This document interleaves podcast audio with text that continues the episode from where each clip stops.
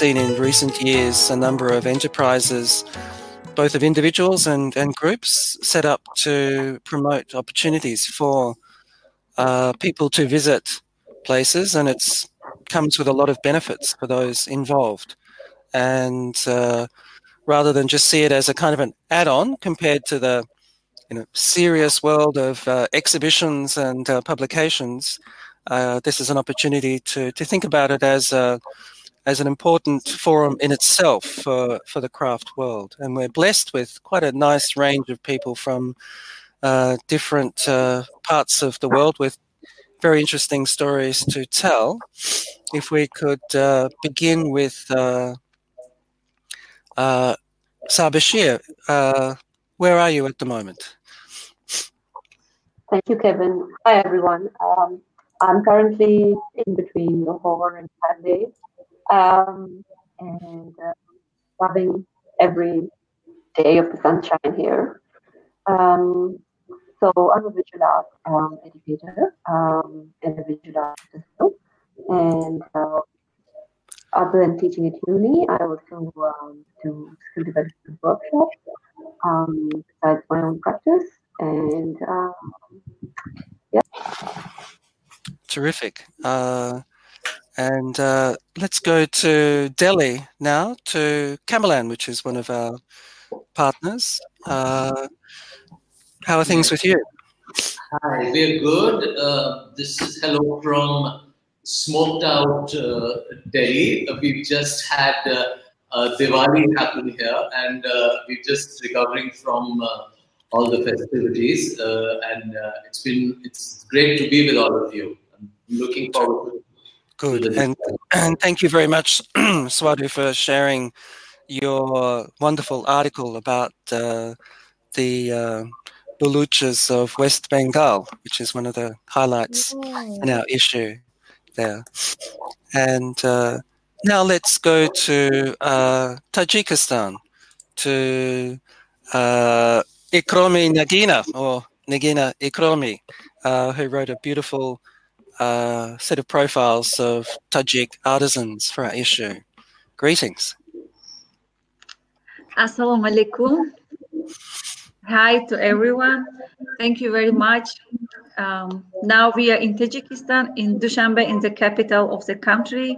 So I'm in the Union of Tajikistan office that work with more than 200 artisans around the country.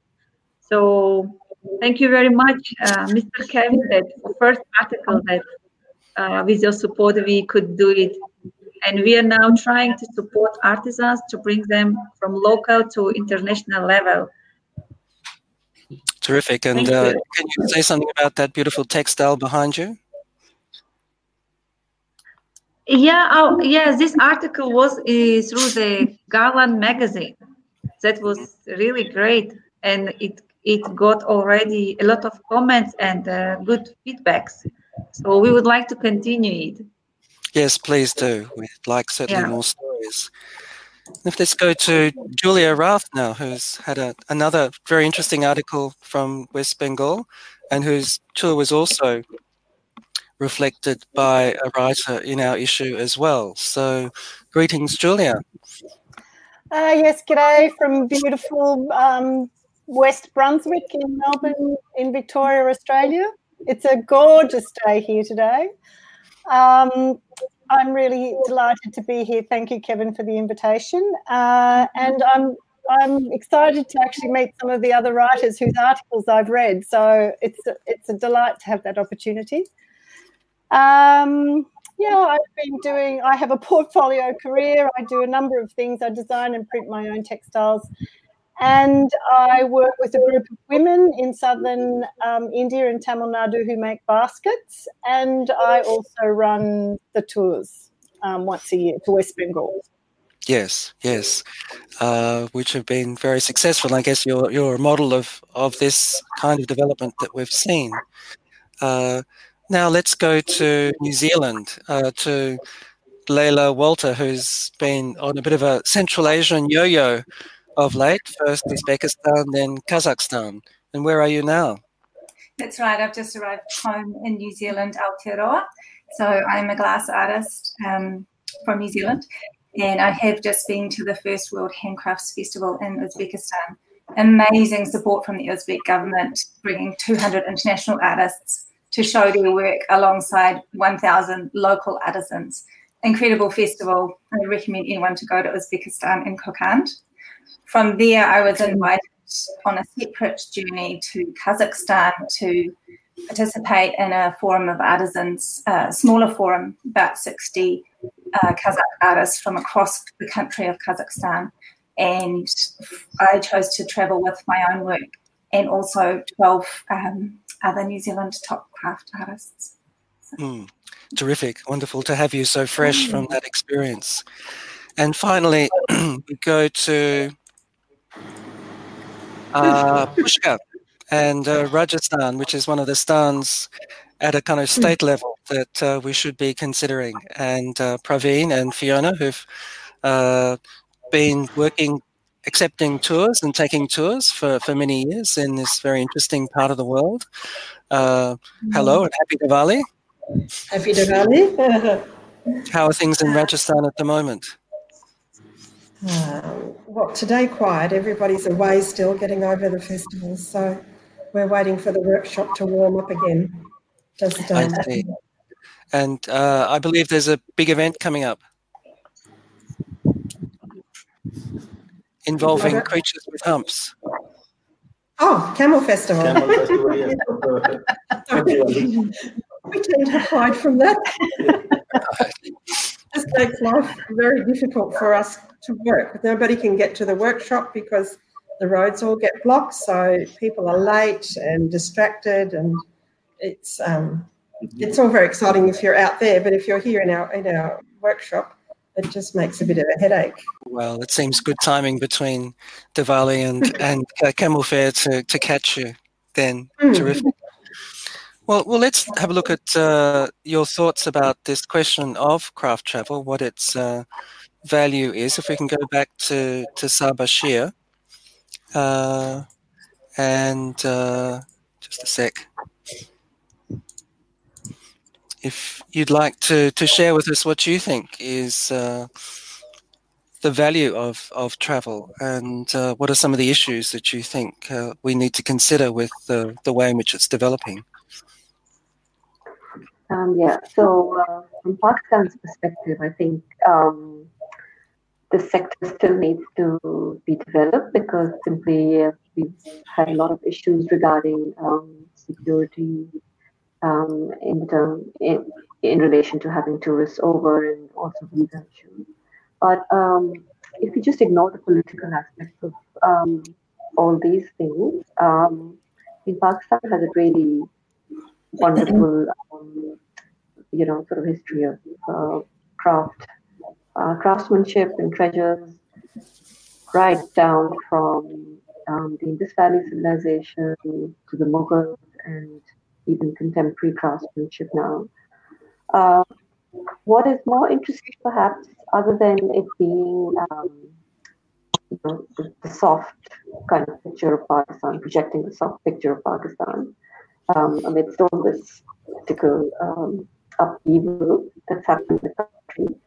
Um, it's also, I think, really important that um, the, uh, that the crafts provide, um, you know, economic empowerment of women um, in the country, and it, it, it, it's you know women account for about one fifth of the workforce in the sector, um, and it's really wonderful that um, a lot of international donor programs and um, lots of local voluntary initiatives have been happening around the especially with groups of women from rural areas.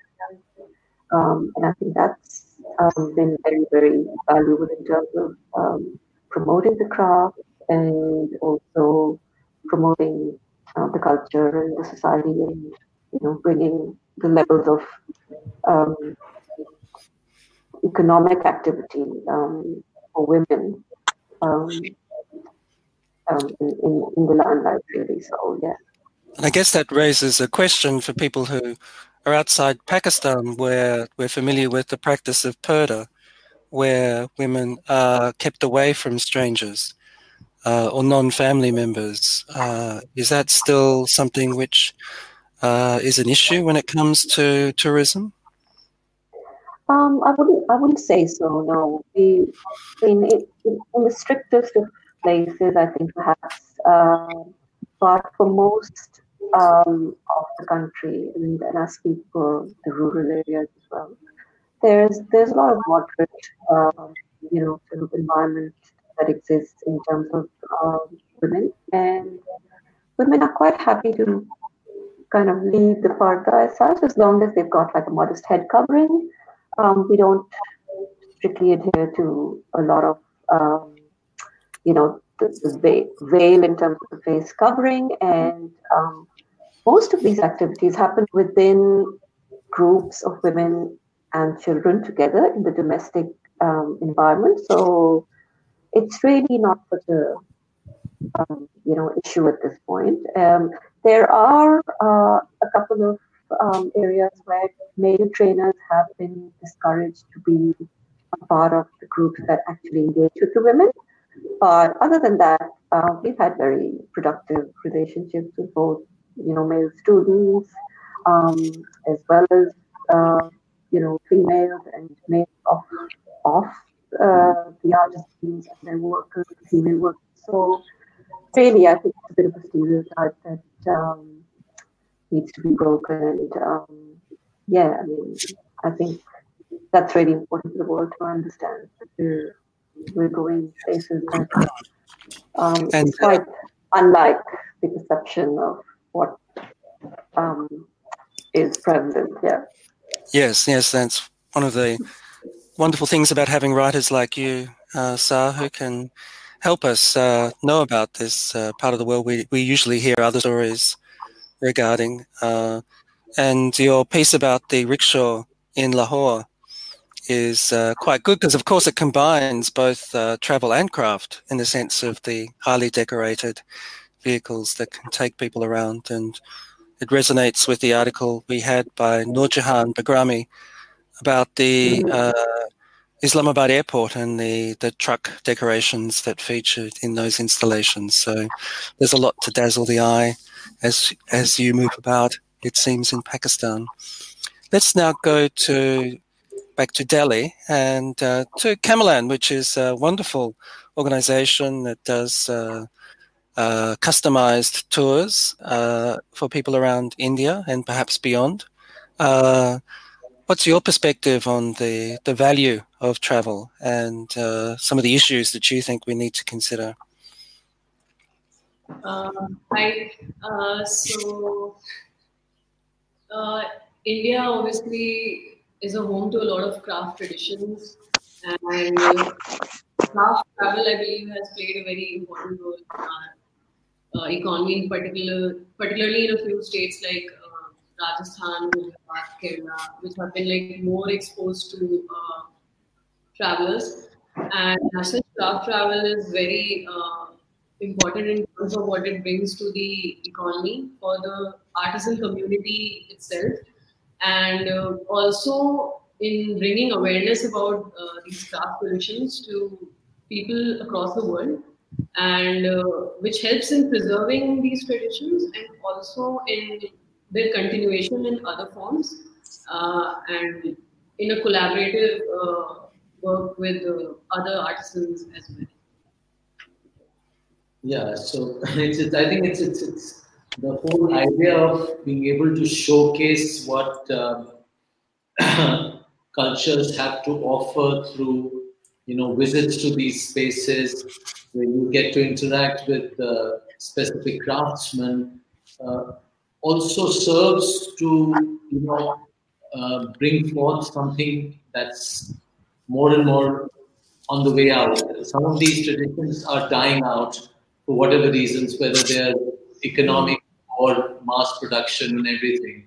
And I think I can speak for this part of the world, and I guess even um, uh, Seher might, uh, you know, add, add in on this, is that there's this whole element of handmade uh, crafts, you know, things where the use of the hand is integral.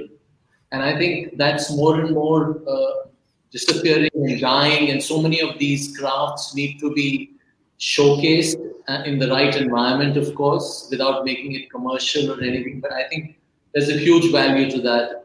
And if I could also add to what uh, Swada had to say about tourism becoming more and more experiential, and people want to, you know, literally sink their hands and feet and whatever else into um, into a craft and experience it up close and personal rather than just see it on a Discovery Channel or something else. So I think that's a, there's a huge value that comes into uh, uh, craft tourism by just having people go to these spaces and interact with craftsmen and people who uh, uh they meet them. Yeah. Yeah, I get the sense from the stories that uh, Kamalan shared with us that uh, there are a number of creative practitioners who are interested in these tours for professional reasons, photographers or designers who are interested to learn more about these crafts. Uh, is that true? Yes, yes, uh, that is happening. But as I said, more and more, anybody who's traveling wants to experience things themselves rather than just read in a book or see it on a television channel. And they want to actually be sitting right next to, say, uh, you know, an Ajrak uh, uh, craftsman in the middle of Gujarat and literally try and uh, do some block printing on a piece of cloth that's probably been, uh, uh, you know, uh, put together right in the village right next. So it gives this sense of authenticity, which goes beyond just the fact that this is of interest to me because I am uh, I'm doing a business in that. You know, it makes me live like a community that practices that craft. You know. Mm-hmm. Well, we'll have a chance, I think, with uh, Praveen and Fiona also to think about the what it's like to receive tours as well, uh, which is part of the, the value of what we're looking at. Uh, if we can go now to uh, Dushanbe and uh, Nagina, uh, for a country like Tajikistan and what you're doing, what do you see the, the value of craft travel as being? And how are you developing it? Uh, in Tajikistan, um, now especially we have a good, really good support from the side of the government, especially by the side of our president, because uh, with his initiative from 2019 to 2021, it's announced as a year of tourism, rural area, and folk art development in Tajikistan. So now the tourist sector, craft sector, getting really well developing. So because every traveler who visits some country, they definitely will buy some crafts or some uh, memory from this country. They will take with themselves. So now our tour companies they start organizing craft tours for tourists that visit Tajikistan and other Central Asian countries.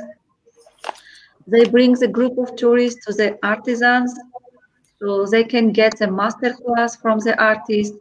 They can learn about the story of artisan, story of culture of this country. And of course, they will buy the product that from these artists that they have they have visited. So it's really good. It has a really high value because uh, through the developing the crafts program, tourist programs, so people can know about the culture of this country. So they can buy the, some memory from this country. And of course, it will be sustainable, economically sustainable for the artist family. So, yeah, and uh, now some other all the to most of tourist companies also artisans craftspeople they are trying to organize to launch similar pro- programs in different rural area of countries where most tourist sites existed and what about in terms of what uh, Gopesh and Swadu were saying regarding the experience side of things. In Tajikistan, are you looking at developing places where people can learn to to make some of these crafts themselves or to live uh, in a Tajik home to experience life there? Yes, of course. Especially, for example, we have one country, uh, a one we have one city. It's uh, Istaravshan Kol, and uh, when we visited this city, there is 114 types of crafts, uh, handicraft work existed in this small city, and of course, so this support by government, these programs first support to preserve this cultural heritage, preserve these crafts to again to update it, promote it, to develop it. So we really value it now through um, different programs. We are trying through these years that uh, we have uh, supported by all the organizations, government, especially by our president, to try to develop this sector and to bring it uh, to the worldwide. Yes, well, we certainly wish you the best and uh, look forward to seeing a lot more Tajik craft and culture. It seems such a, a, unique and interesting part of the world. And uh, thanks to uh, Uzbekistan for uh, uh revealing that to us at the, the festival recently that uh, Layla Walter was at, representing New Zealand. A really wonderful stall you had in Kokand, the city in Uzbekistan. You brought your works uh, as well as a lot of materials that you gathered from New Zealand Aotearoa organizations. You're a great ambassador for your country. Uh, and you wrote a beautiful essay for us about uh, in anticipation of going to Uzbekistan. So, you know, tell us from your perspective, the apple. Tell us. My article was about going to Uzbekistan to start with, but my the title of the of the article is Uzbekistan and the promise of apple trees because I knew that apples had come from that part of the world, and all of my work um, is about people in place, and fruit trees is something that was important to me growing up rurally in New Zealand. I didn't know that when I went to Uzbekistan, I would be invited to a, a different event in Kazakhstan the following month. And by chance, I went to a city hosted by um, Ajan Bilikova, who's the uh, head of all the artists of Kazakhstan. And her her hometown was is the the translation of the name of her hometown is Apple Father, and I was able to go and see apple trees growing in the wild. So it was a great inspiration this travel, and I, and it really created um, personal connections, but also I have a thousand people following me here, and and on all of the New Zealand craft related uh, organisations and um, friends and associates so all of those people have come on that journey with me through Instagram, through Facebook, and have got to discover and see a little bit about Uzbekistan and Kazakhstan. And I guess the same will happen in return. And we've been having some conversations with my gallery in New Zealand. Um, I met a few uh, really amazing um, enamel jeweler jewelry artists, and I'll just hold this this brooch up here. This is by Jasmine Watson, who's a New Zealand craft artist, a jeweler, um, and she's uh, going to curate a show of enamel artists at Masterworks Gallery. So there's there's been a really amazing uh, a whole lot of things have come from are coming flourishing from that trip. But going back to New Zealand and craft and tourism, New Zealand has only been inhabited for a thousand years by Maori and 250 years by Europeans, Indians, Chinese, other people. Um, so New Zealand does have an amazing tourism and craft tradition. Uh, they've tapped into that tourist market, and tourism in general is really important to New Zealand economy. And I think that craft needs to be or will become something more and more strongly associated with tourism. We need to tap into that market, obviously. Um, um, so, with that in mind, I was uh, uh myself and some other craft artists have been talking about creating a connection between the hubs where tourists come to and the galleries that represent the top New Zealand craft artists because I believe that there's a slight disconnect uh, many, many tourists come to Te Papa Tongarewa um, National Museum, to Auckland Museum, where they get that experiential um, element with the Māori welcome, which is all about craft and performance and culture and tradition. But the craft element is so, so important. Um, sure. And then you see the, the poi being made. Um, this is by an, uh, a book that was given to me by Christina Wirihana, who I travelled with her work. You can see the kite in the back, and 12 other artists to uh, work. I travelled to Kazakhstan. So we're hoping to create maybe more of a, um, a link from those spots that service the tourists and to get those that are really interested in high end craft to then be able to know where to go to find the top end galleries. Right. So you give an interesting perspective, uh, Taylor, as an artist representing your community in foreign lands. And uh, obviously, that's something which is exciting. It uh, presents your work in a totally different audience and uh, gives you the prospect of some sort of exchange as you're currently working on at the moment. Uh, so I think that's really valuable to have as part of this conversation. I love the bowl, Layla. It's very, very nice. It's looking good. Thank you very much. one of my largest pieces. It is it's cast glass, so it's it's made in wax and then translated into glass by the lost wax technique, which is nice, which we have also in our yeah, sure. Yeah, that's good. Good. Uh, let's go to Julia now uh, and uh, hear from you about uh, as a designer maker uh, and somebody who's been traveling to India. You were at NIFT for a while, I believe, mm-hmm. and uh, what's what the what what the value is for you in terms of uh, hosting people to travel to India, and some of the issues that you see we need to consider. Um, well, my first experience of taking a group of um, young women to India was when I was teaching at RMIT. Uh, and it's very interesting when you're in a role, and um, you know it, it tends to be more about theory than practice.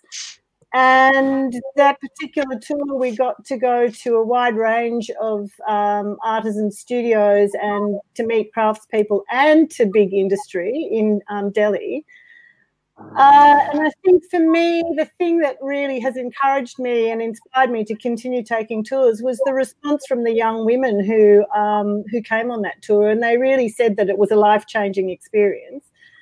And um, you know, almost the fact that one of the young women has actually given up becoming a textile artist or weaver and decided to take up law because she was so impacted by you know her experience in India. However, that's a good thing um, Sorry, you have to explain how that happened. What what was it about India that made her take that path? Uh, well, I think um, you know, well, it's such a culturally different experience to Australia, and she had, you know, I think she really believed that she lived in a really um, protected and safe environment living in Australia and then to be exposed to everything that you are exposed to in India, you know, the cultural differences, the poverty, the way people live, the crowds, uh, you know, d- just everything. Um, and particularly um, spending time with women, um, I think made a really big difference for her and deciding on what she wanted to do with her future. So, yeah, I, you know, it, it's interesting. I mean, she still has a passion for craft, um, but yeah, she's decided to go down a different path. Yes, so that's the, the throw of the dice that travel often entails. It can change you in ways you don't expect. Oh yes, absolutely. And I um, I think one of the important things for me are the opportunities to meet the makers you know actually sit with people who are um, engaged in all sorts of crafts. So it can be. Um, I'm primarily interested personally in textiles, but um, I'm fascinated to see the Potter's Village in Kumartuli, where you know there's a particular purpose for the sculptures that they're actually making. And that, nice. Understanding the traditional crafts and the application, the purpose, the use, um, how they're constructed, and also seeing what the market demands are on uh, craftspeople to actually change their traditional practices. So um, earlier on when we were chatting, we were talking about the uh, impact of plastics on, on traditional um, garlands that are worn by the camels in the Camel Festival. And you see that all all the time where we might have seen hand painted um, uh, signs on trucks are now all um, transfers and stickers that you can get. So I think um, learning about the traditions and um, and understanding, you know, how they've changed. Uh, there's a couple of people have mentioned um, the opportunity to actually protect and save some of these crafts. And that will happen through people being able to continue to have a viable income. But you know, I'm not I'm not completely convinced that it's small groups of tourists, 15 at a time, who are going to actually be able to do that. But I think it's what they bring back um, to Australia and, and to other places that they're from, and the, the stories that they can then tell other people about um, the extraordinary work that is um, created by um, artisans all over India. Well, that's a wonderful. Thank you very much, Julia. That's a wonderful segue to Pushkar in Rajasthan, to Praveen and, and Fiona, who host uh, many people in their in their workshops. And uh, what's what's your response to some of the things we've been talking about? We we started actually doing craft tours 15 years ago, so we've been doing hands-on um, textile based mostly, but whatever crafts you can come come across along the way. Tours in India and um, in other countries, and it was only 10 years ago we settled in Pushkar, and we had time on our hands in between wandering that um, I started to stitch with some local ladies, thinking I could teach them how to earn some extra income.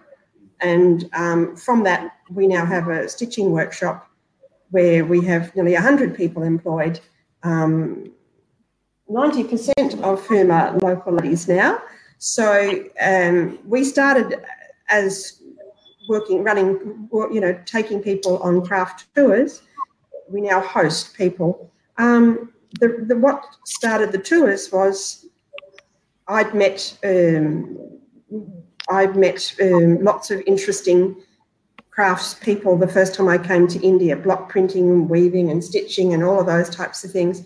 And people from Australia said, "We want to go with you, and we want to, you know, we want to play."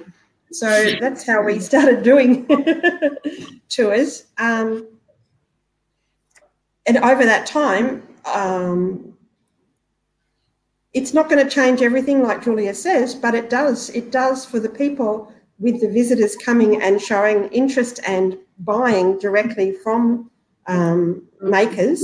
It does make some impact. It certainly makes an impact on their feeling about what they're doing, um, and and Mm. it's true. Uh, there is now there's a lot more people coming along wanting to they're a workshop that has set themselves up quite well, or they can manage to give a good display or a good demonstration. It can, for some, be a way of keeping it all vibrant and alive and economically viable for them. Mm. Yes. Mm. And are there any issues? Like I could imagine it's quite disruptive too for artisans to um, have a group descend upon them and uh, take lots of photos and um, and so on. I think it's something that you need to really think about if you're going to go visiting places, what you do for them in return. We're quite a place, we have people to help us. So if I'm pulled away to look after some group that is coming here, there's still other people to keep the workshop running along. But if you're just a small family of makers, even serving up a cup of tea to every guest that comes in costs you money. So I know when we are looking to build a new tour and to go and visit people, we look really carefully at um, a people that we would like to visit who've got the skills, and we work out how we can, mm, you know, develop a good presentation or a good hands-on experience. But we also really cover how we can make sure it's good for them in our own mind. So either they've got good product to sell and we really do encourage people to have good products to sell because I think one of the catchphrases from our tours has always has been it was started off years ago somebody saying help the local economy. We've got to buy another one. We're helping the local economy. and and I know, I know I repeat that to people now, but I've heard so many different ones, and we have lots of repeat visitors, so maybe they've just dragged it through. But we hear that so often, and it is something that we can do. We can help the local economy, but us as the organisers need to really think about how we are bringing people in and how it does go that way, and see that our visitors get um, good quality, fairly made work that is authentic and from that, you know, to that workshop, but also that that the workshop, the people that are hosting us get um, fair remuneration for what they're doing. So one thing that we do quite often, if it if it can, if we ask them to make us lunch, and we pay very well for lunch. So our guests get a great, you know, home cooked meal. Um, but also we know that we're putting something back into the household so that we're not just taking, you know, because some some places their their items are expensive or, or too big, so our guests can't really buy that much. So it's one way of making sure that they're covered. Oh, that's very interesting. So, in what what what you're looking at here is a craft package or a craft tour, which isn't just about uh, itineraries making sure that you've got uh, planes booked and hotels booked and so on. But it's also about having a, a mm. good sense of really what what the kind of trust is that you've developed with uh, different yeah. people. So now we have a workshop. A lot of the people that we, um, not all, but many people we visit on our tours, we also buy products from. So, you know, yes. Bengal, we, we lob up into the homes of people that weave for us over, you know, and send their fabric to us every month. Um, many people, yeah, we've met along the way, and we we we we will work with them from the workshop side of things, and we will, you know, possibly be visiting them from the from the tourist side of things. Good. Well, we're coming to an end or to a conclusion now, so it might be good to hear from the rest of you about any other points or responses to what's been said. I had a thought about um, just, just going a little bit deeper in terms of the viability of craft and its ability to keep going and, and flourish is the importance of all of the different governments uh, to be really careful about maintaining craft programs through schools and universities because if if their measure of success is measured on income alone, then they won't keep supporting the craft schools. So it's, I think it's really important for society to, you know, keep tabs on what's going on within government levels and and keep that encouragement to keep schools open because for that teach and encourage craft and art because that craft and art is a symbol of of what how we live our lives. It, they're the object that adorn our daily lives and our rituals and our so I think so that's that's something that I wanted to add to the conversation. Good. So it's it's a sense in which travel can often remind you that there's more to life than just simply the the weekly paycheck or mortgage. Uh, that there are people whose lives are much more integrated with craft who find value and satisfaction from it. Mm. Any other thoughts? Yes, I was. I think that some some things we, really really always try and uh, look at when we are doing our journeys is um, I think we need to be very very sensitive to uh, the cultural uh, uh aspects, values that a lot of the communities have, and I think somewhere in our enthusiasm to uh, experience everything totally or try and document it or uh, take an image of it. I think sensitivities need to be looked at, and I somewhere uh, that's something that as hosts we try. Need, I think those are critical. That's one thing, and then I thought um, uh, authenticity of the craft is somewhere getting um, affected because of this whole mass tourism kind of thing. So, you know, if you go to Rajasthan somehow and you go for a block printing class to Bagru, uh, somewhere I think uh, you know we you need to be able to you should be showcasing what is authentic rather than what is convenient. Um, you know, which is true for a whole lot of various crafts.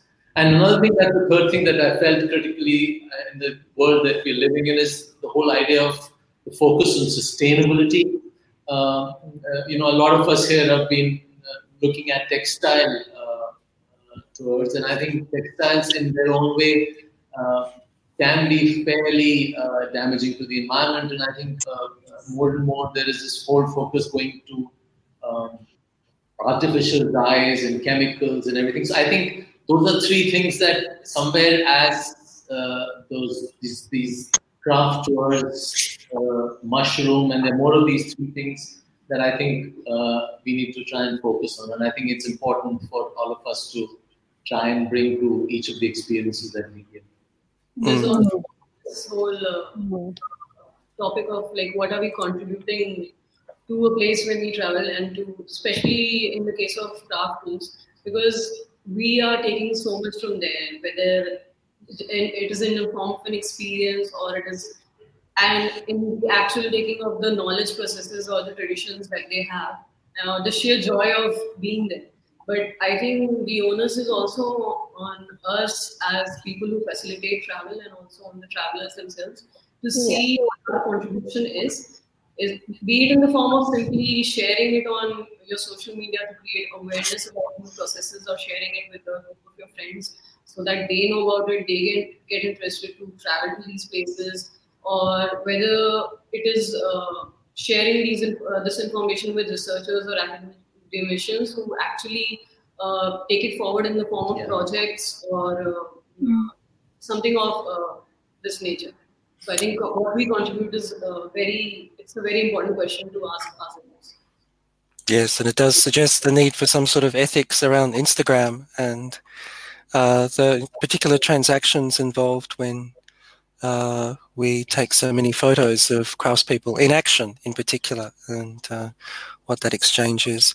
I wonder, Nagina, if we could hear from you about Tajikistan because unlike the other countries, India and Pakistan, where English is fairly widely spoken. Uh, in Tajikistan, not everybody speaks English as beautifully as you. Uh, so uh, you obviously need uh, interpreters or guides who can be bilingual. Uh, are people developing careers now in this to be conduits for tourists in your country? Uh, yeah, because Tajikistan now it's uh, mountain country. We are 93 percentage covered by mountains, only seven percentage land. So most of artisans, um, artisans families, they live, of course, in rural area, in mountain area. So for them, for most of them, it's really uh, difficult to get to know, uh, to learn English because when they not practice it, it can be also difficult for them to learn and now how we are trying to do to, to develop the situation? Organization like our our organization representatives like me tourist companies guides also uh, they of course helping artisans. We are trying to make the stories of artisans. If you if you know um, about the 40 days story with 40 days with artisans that I tried to, I have already started to do it. This was one of the reasons to give to all the people, foreigners who are living in the country, to give about, know about the story of artisans, where they're located, what, what is their product, what they do, and their difficulties, also their challenges, that if people will go to visit other regions, they can go, they already know about them. So now guide people also trying to support artisans to for with translations. Yeah.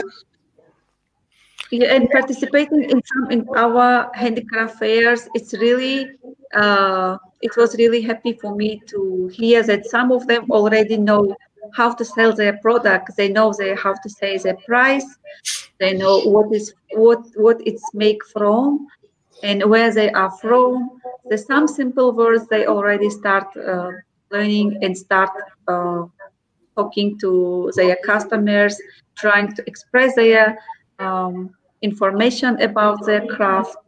Not all of them, but we have few artisans who speak also really good English and who support uh, some artisans, their family members, their children, their relatives who know some language, they support also them.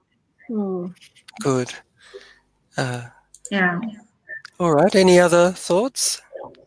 Yeah, I just wanted to add to that note about, you know, people taking photographs for Instagram and so on. I think it's really important if you do take photographs of an artist or their work, or especially also if you buy somebody's work, take the time to write down their name, where they come from, Yeah. and, and that, and try to keep that information with that piece of artwork or craft work, work Yeah. so that when it does get passed on down the family line or given to a museum in your own country, whatever, there's that information and its traceability. And it also means that when someone that you know in your own country sees something that you've bought from somewhere else, pot- potentially, then you can say, this is who that person is. Or even if it's if you have the link on the Instagram page, which seems to be the way at the moment, people can just go directly and we can be a link so that more and more people can have those connections and find those beautiful products. Hmm. Sure. Uh, can I just finally just throw in the issue I think which might be in the back of many minds, which is that this craft travel boom is also uh, alongside with travel boom generally. That we are traveling a lot more just for everyday, for for holidays and uh, uh, other events, and uh, at the same time, there's increasing awareness of the contribution that travel uh, has towards carbon emissions, and people are to be concerned about that. And uh, how do you think we should, you know, seeing the value of this and what we're doing, how should we be? If you've got any thoughts about uh, about this issue and how we should be considering it? It's been really worrying me.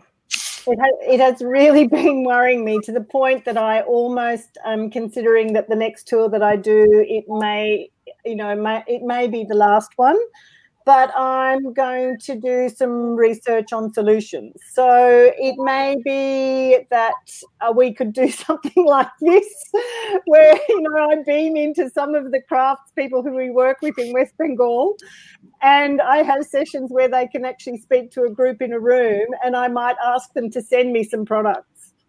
You know, I it, it's really been worrying me. I'm I'm not sure what the solution is because there is nothing like the real thing. You know, like being in a country and experiencing absolutely everything sound food location landscape and most of all people just having that connection with people and being able to share you know work um, you know to be i've had you know people who've been on my tours bring pieces of their own work and and show um, you know women embroider who were they were doing embroidery with and that that kind of experience is not quite the same when it's across the screen like this so yes Yes, certainly.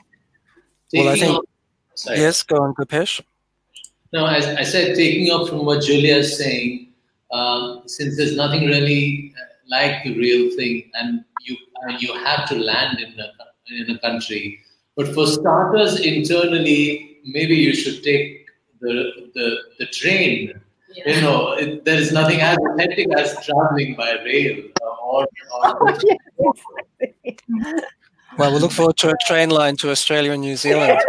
Uh, uh, but I think one of the issues is that it uh, it is something which would make us pause for thought and uh, make us make the most of what we're where we're traveling. Uh, to know that it's it's something which is is valuable, and maybe we may not just take that sort of in impulse trip to a beach in Thailand just to chill out. Uh, maybe that's something we sacrifice, but still, where there's important cultural work happening, uh, we don't want to see the, the world becoming more and more frag- fragmented, fragmented as seems to be occurring at the moment. And these sorts of contacts provide a kind of fabric fabric of connections, which is ever more important. And thanks so much, everyone, for contributing to this discussion with very few carbon emissions uh, the, this this evening or this afternoon, wherever you are. Uh, thanks to uh, Julia, Gopesh and Swadu, to Sa, Lala, uh, Layla, uh, Nagina, and uh, finally Pushkar and uh, Fiona. Thanks so much for sharing your thoughts, and uh, hope you've enjoyed it, and hope you uh, read more of the wonderful stories that have been shared in our number 16 issue of Garland. You've been listening to a podcast from Garland Magazine. Please check our website, garlandmag.com, for more stories behind what we make.